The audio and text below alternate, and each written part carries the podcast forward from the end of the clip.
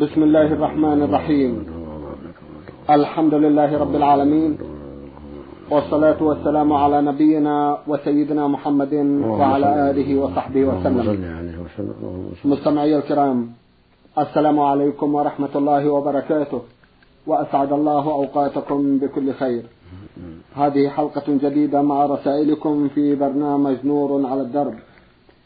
رسائلكم في هذه الحلقة نعرضها على سماحة الشيخ عبد العزيز بن عبد الله بن باز الرئيس العام لإدارات البحوث العلمية والإفتاء والدعوة والإرشاد. مع مطلع هذه الحلقة نرحب بسماحة الشيخ ونشكر له تفضله بإجابة السادة المستمعين فأهلا وسهلا بالشيخ عبد العزيز. حياكم الله وبارك حياكم الله. أولى رسائل هذه الحلقة رسالة وصلت إلى البرنامج من أحد الإخوة المستمعين يقول المرسل حا عين يمني من تعز. أخونا له مجموعة من الأسئلة والقضايا. القضية الأولى التي نطرحها في بداية هذه الحلقة يقول فيها إذا كانت الزوجة تتعرض للمرض والتعب والتدهور في الصحة بسبب الحمل والولادة بفترات متقاربة ومع هذا كله لا يوجد لدينا الأغذية اللازمة للمرأة الحامل والمرضعة ولا يوجد لدينا رعاية صحية متكاملة لأن المعيشة في الريف قاسية. هل يجوز استخدام أي وسيلة من وسائل تنظيم الحمل لتلافي ما ذكر؟ جزاكم الله خيرا. بسم الله الرحمن الرحيم. الحمد لله رب العالمين.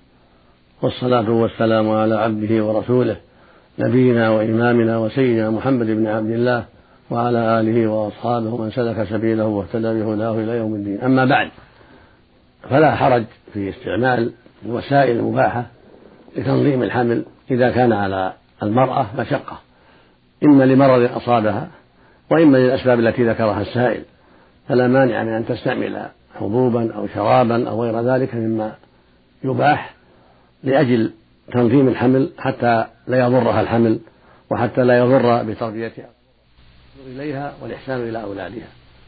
فإذا كان في تنظيم الحمل إحسان إليها من جهة صحتها وإحسان إلى أولادها من جهة التربية فلا حرج في ذلك والحمد لله.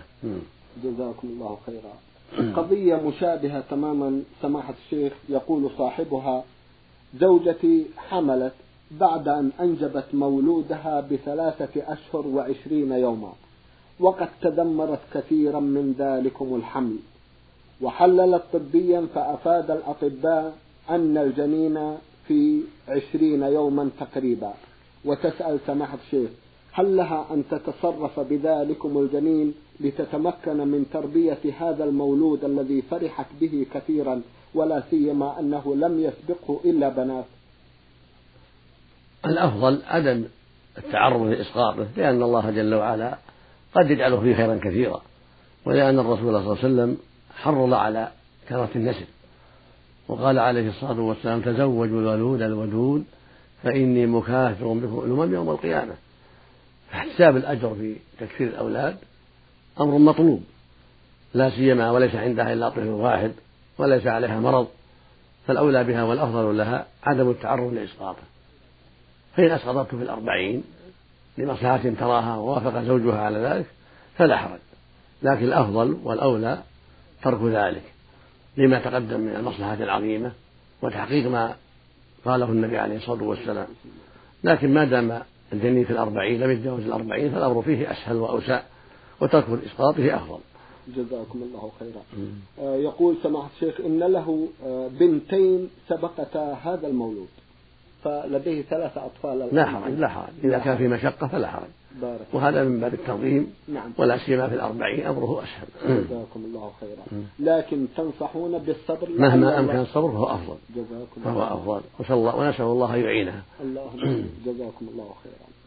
أخونا اليمني يسأل ويقول سمعنا أن نية الصلاة يكون محلها القلب ولا يصح التلفظ بها. والسؤال هل عندما أقف مستقبل القبلة أتحدث بالنية في قلبي ثم أكبر تكبيرة الإحرام أم أن ما قمت به من وضوء ووقوف واستقبال القبلة يعتبر ترجمة لنية الصلاة ولا يلزمني التحدث بها في قلبي بل أكبر مباشرة أفيدوني جزاكم الله خيرا. نعم يكفي كذلك. ما دمت قمت للصلاة التي تعلمها ظهر عصر مغرب إلى غير ذلك يكفي. ولا حاجة إلى التحدث بها عند الإحرام. أنت جئت لها وجلست لها وانتظرتها وقمت مع حين سمعت الإقامة تقصد الصلاة التي أقيمت.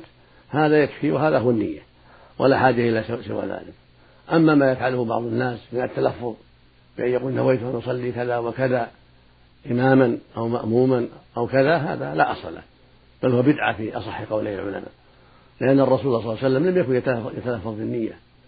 وهكذا أصحابه رضي الله عنهم ما كانوا يتلفظون بالنية. وهكذا التابعون وأتباعهم من الأئمة الأربعة وغيرهم ما كانوا يعرفون هذا.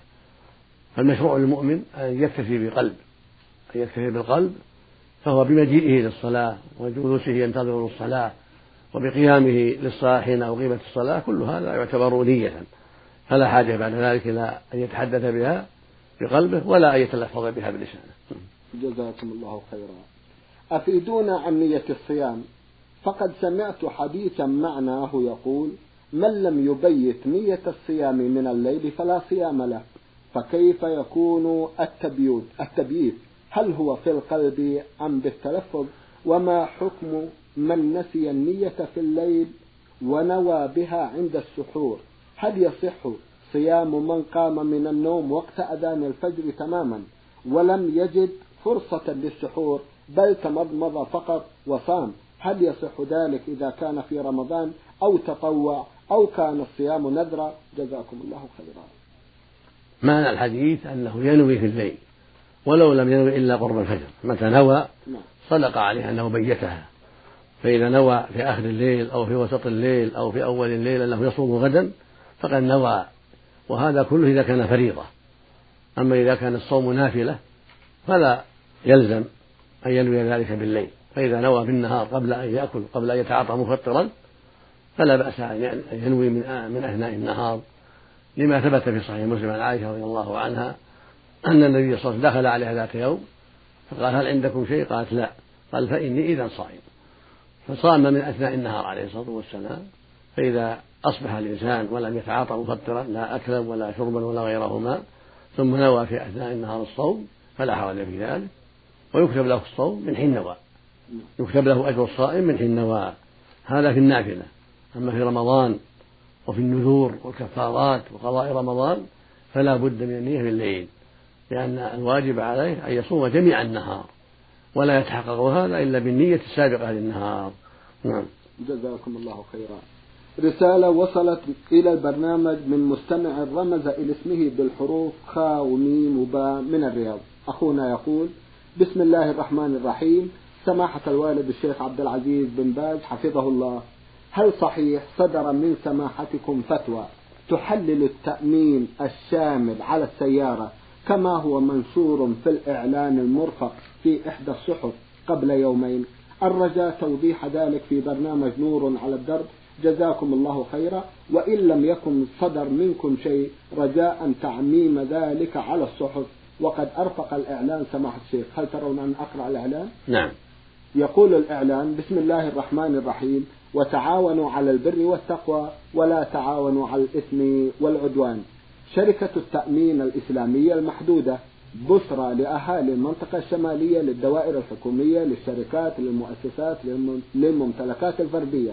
نظرا لأهمية التأمين على الممتلكات وجوازه بقرار مجلس هيئة كبار العلماء في المملكة العربية السعودية إثر اجتماعهم بهذا الخصوص وعلى رأسهم فضيلة الشيخ عبد الله بن حميد رئيس مجلس القضاء الأعلى بالمملكة رئيسا وفضيلة الشيخ محمد علي الحركان الأمين العام لرابطة العالم الإسلامي نائبا للرئيس وفضيلة الشيخ عبد العزيز بن عبد الله بن باز وخروجهم بالقرار رقم 51 بجواز التأمين التعاوني بدلا من التأمين التجاري.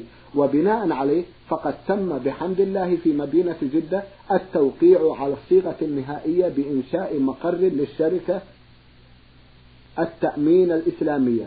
إبراهيم بن عبد الله المطوع وكيلا معتمدا بالمنطقة الشمالية ويتبعه الجوف القريات طريف عرعر إلى آخره وذكروا الأشياء التي يؤمنون عليها. ويسأل سماحة الشيخ أخونا المستمع كما بدأت هذه الرسالة نعم صدر من مجلس هيئة كبار العلماء قرار بجواز التأمين التعاوني وتحريم التأمين التجاري. وأنا أشرح للمستمع حقيقة هذا وهذا.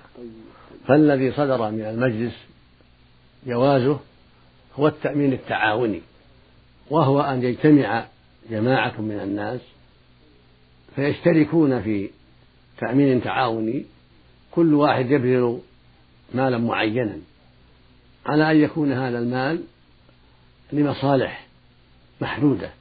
كأن يشتركوا على فيها أن هذا المال يكون لما قد يقع من كوارث بينهم فينفقون من هذا المال فيها. وكأن يفتقر أحدهم فينفق عليه من هذا المال. ونحو ذلك مما يصرفونه في وجوه البر والتعاون بينهم. وليس للتجارة وتحصيل الأرباح وإنما ذلك لإحسان فيما بينهم لفقيرهم ومن يصاب بكارثة منهم ونحو ذلك من المسلمين لمساعدتهم لا لقصد الربح والنماء. هذا هو هو التأمين التعاوني. فإن اجتمع أهل قرية أو قبيلة أو جماعة من الموظفين على مال معين منهم كل واحد يبذل كل شهر كذا أو كل سنة كذا يتفقون على أن هذا المال ينفق فيما قد يصابون به من أسباب صدام سيارات انقلاب سيارات كوارث تصيب بعضهم فينفق على من أصيب من هذا المال ويؤدى عنه الدين أو الدية ويواسى فقره ويشترى حاجته من هذا المال. ليس هذا مالا لهم بل هو لوجوه البر وأعمال الخير فيما بينهم. وليس المقصود منه الربح والتجارة. حتى يؤمنوا على سيارة فلان أو سيارة فلان أو لا. وإنما المقصود أن ينتفعوا به ولا مانع من أن يجعلوا فيه وكيلا يتجر فيه والربح لهذا المصلحة لهذه المصلحة ولهذا المشروع. ليس لهم بل الربح لهذا المشروع. هذا هو التأمين التعاوني الذي أقره مجلس هيئة كبار العلماء وصدر به قرار رفع لمقام الشامي لمقام خادم الحرمين الشريفين. وليس هو التأمين الذي يعرفه الناس بالتأمين التجاري وهو أن تؤمن على سيارتك عند الشركة أو على بيتك أو على عينك أو على رجلك أو على ولدك أو كذا. هذا محرم. وهذا هو النوع الثاني وهو الذي يقال له التأمين التجاري. وهو أن يتقدم إنسان إلى شركة أو إلى تاجر فيعطيه مالا معينا كل شهر. أو كل سنة على أنه يغرم له ما قد يصيب سيارته أو ما قد يصيبه هو إذا مات أو ما أشبه ذلك في مقابل ما أعطاه من المال. فهذا يقال له التأمين التجاري. تارة يكون على الحياة وتارة يكون على نفس الإنسان إذا أصابه شيء من صدم أو غيره. وتارة يكون على سيارته وتارة يكون على بيته إلى غير هذا. هذا هو المحرم. هذا هو التأمين التجاري. وهو محرم لما فيه من الغرر ولما فيه من الربا لأنه يدفع مالا قليلا ويأخذ مالا كثيرا. وربما أنفق أموالا كثيرة ولم يصب بكارثة فضاع عليه ماله. فصار غررا وربا. وربما دفع مئة وأخذ آلافا بسبب ما قد يصيبه. فالحاصل أنه محرم لما فيه من الغرض ولما فيه من الربا. ويسمى هذا التأمين التجاري. وهذا صدر به القرار بتحريمه. وبهذا يتضح الفرق بين النوعين. التأمين التجاري لمصلحة الشخص. يريد منه أن يغرم له ما قد يتلف عليه من سيارة أو بيت أو مزرعة أو دابة أو غير ذلك. ولو نفسه قد يسلم حتى لو مات يسلم لورثته كذا وكذا. أو صدم ومات أو أو انكسر أو كذا يسلم له كذا وكذا.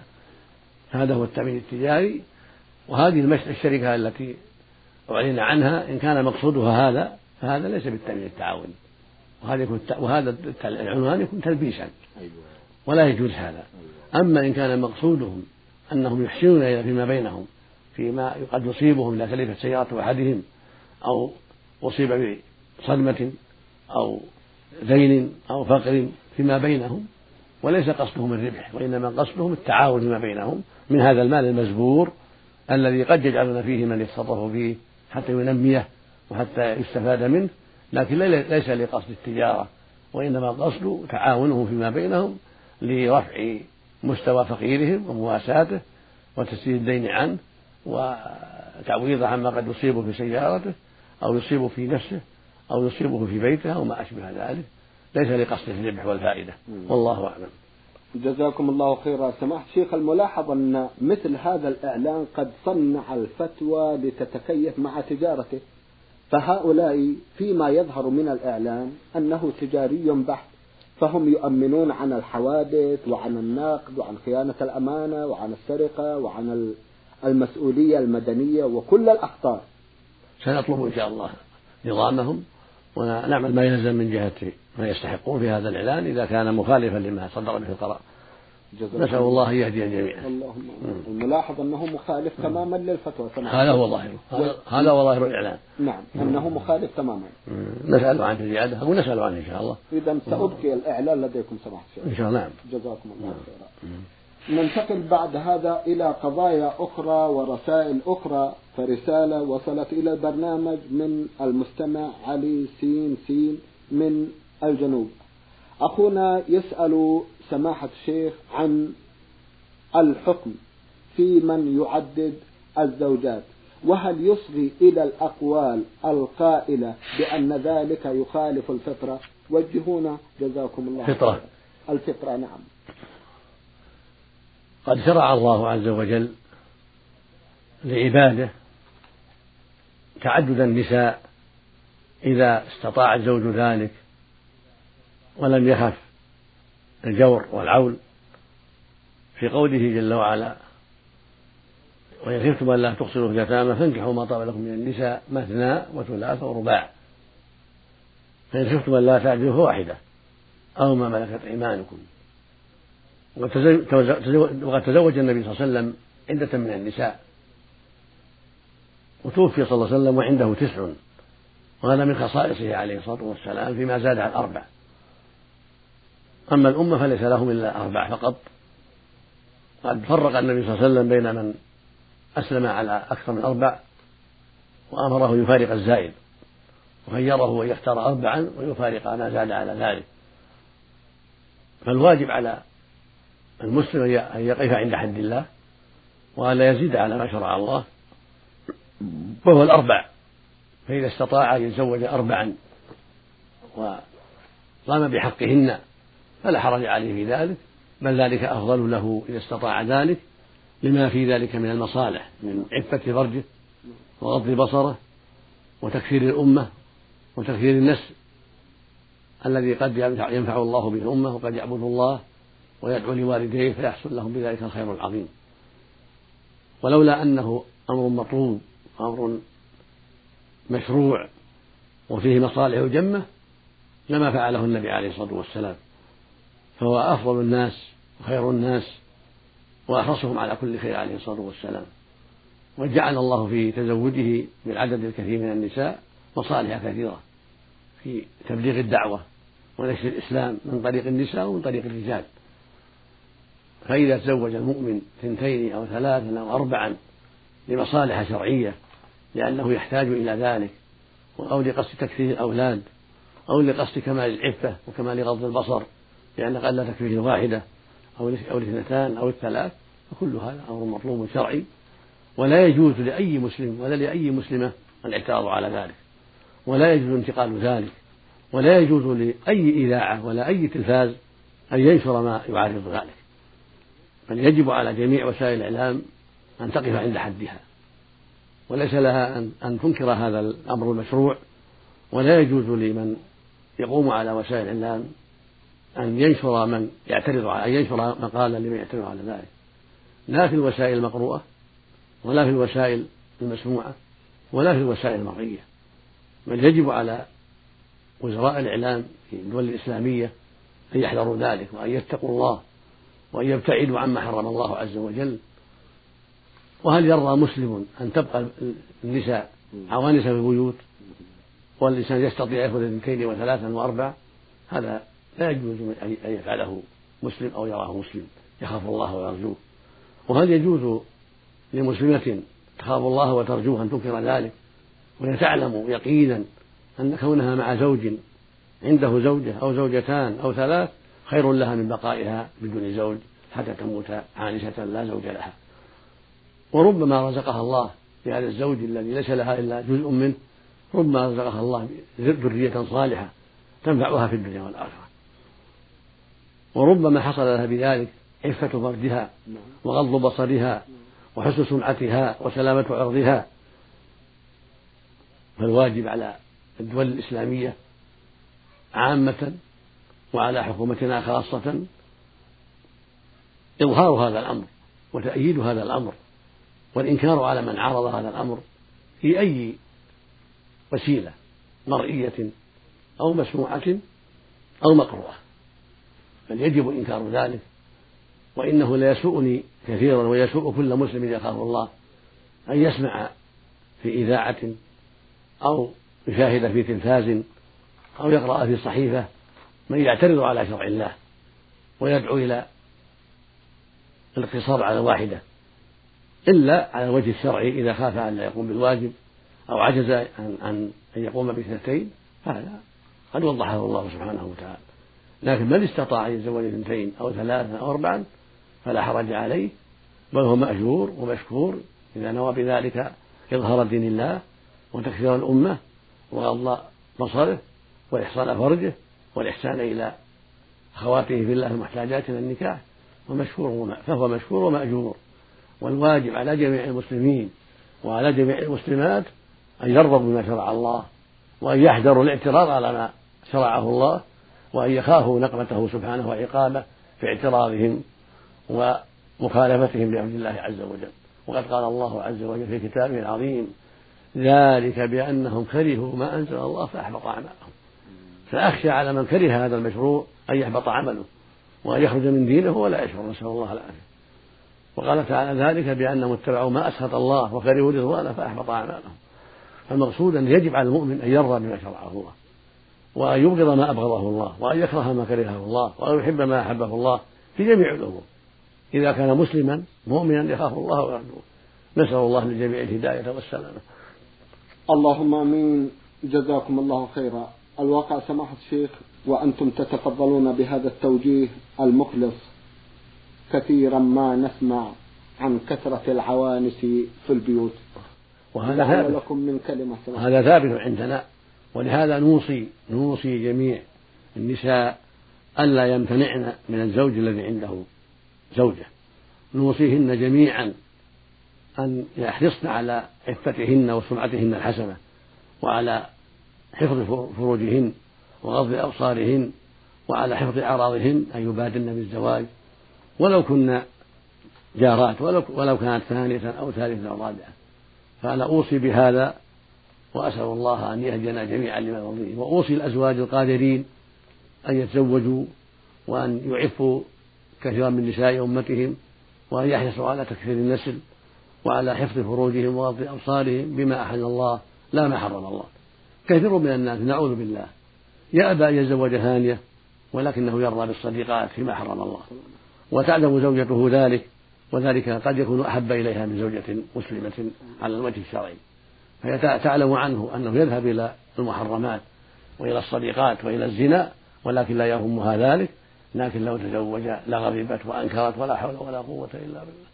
فترضى بالحرام أو تقر الحرام ولكن لا ترضى بالحلال. هذه من المصائب ومن ضعف الدين ومن ضعف الإيمان وقلة البصيرة. نسأل الله الهداية والسلامة. اللهم آمين. جزاكم الله خيرا. الواقع كدت سماحة الشيخ أطلب من سماحتكم نصيحة إلى الأخوات المتزوجات.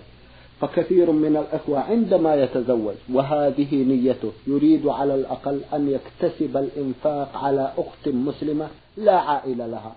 زوجته تغادر المنزل وتقوم وتولول وتفسد أولاده عليه وتؤنبهم عليه أيضا. هذا منكر هذا منكر مثل ما سمعت. هذا منكر وليس لها أن تفعل ذلك ليس لأي زوجة أن تنكر على زوجها ذلك. وليس لها أن تعترض عليه وليس لها أن تؤسي إليه ولا إلى أولاده. وإنما فعل ما أباح الله له. نعم إذا ظلم نعم. إذا جار عليها إذا لم يعدل فلها أن تتكلم ولها أن تشكوه إلى المحكمة إلا أن تصبر وتحتسب. أما ما دام لم ترى منه إلى الخير أو حتى الآن ما بعد فعل شيئا فإنها تصبر وتحتسب وترجو الله أن يقدر لها الأصلح وأن يعينها على الصبر وسوف يجعل الله فرجا ومخرجا. يقول الله عز وجل في كتابه العظيم فعسى أن تكرهوا شيئا ويجعل الله فيه خيرا كثيرا. ويقول سبحانه كتب عليكم القتال وهو كفر لكم وعسى أن تكرهوا شيئا خير لكم وعسى أن تحبوا شيئا شر لكم. والله يعلم وأنتم لا تعلمون. والله يعلم سبحانه وتعالى. فربما كان هذا الزواج سببا لعطفه عليها ومزيد محبته لها لأنه رأى من الثانية ما لم يرى من الأولى ورأى أن خصال الأولى أحسن وأن سيرتها أطيب وأن دينها أكمل. فيعطف عليها أكثر وربما طلق الثانية وزاد حبه للأولى. فلا ينبغي لها أن تجزع من هذا. فربما كان خيرا لها. وإن نجح في زواجه وعدل بينهما فالحمد لله. المؤمن يحب لأخيه ما يحب نفسه فينبغي أن تحب لأخواتها في الله أن يرزقهن يرزقهن الله أزواجا وذريات. هكذا المؤمن مع أخيه.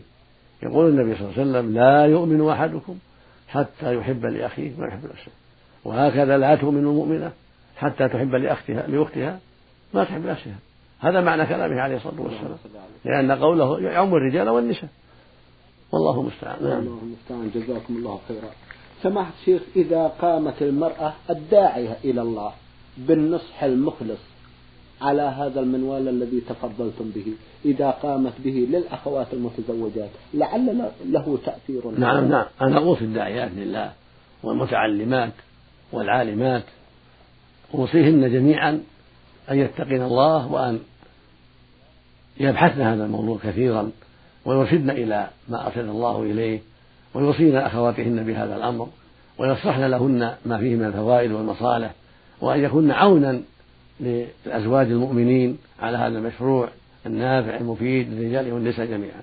فإن كلام الداعية المؤمنة والمرشدة المؤمنة قد يؤثر على أخواتها.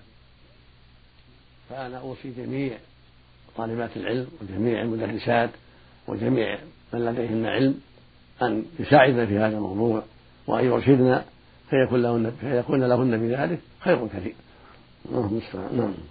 الله المستعان جزاكم الله خيرا سماحة الشيخ في الختام أتوجه لكم بالشكر الجزيل بعد شكر الله سبحانه وتعالى على تفضلكم بإجابة السادة المستمعين وآمل أن يتجدد اللقاء وأنتم على خير وفي صحة وعافية. نسأل الله ذلك. مستمعي الكرام كان لقاؤنا في هذه الحلقة مع سماحة الشيخ عبد العزيز ابن عبد الله بن باز الرئيس العام لإدارات البحوث العلمية والإفتاء والدعوة والإرشاد. شكرا لمتابعتكم مستمعي الكرام وسلام الله عليكم ورحمة وبركاته.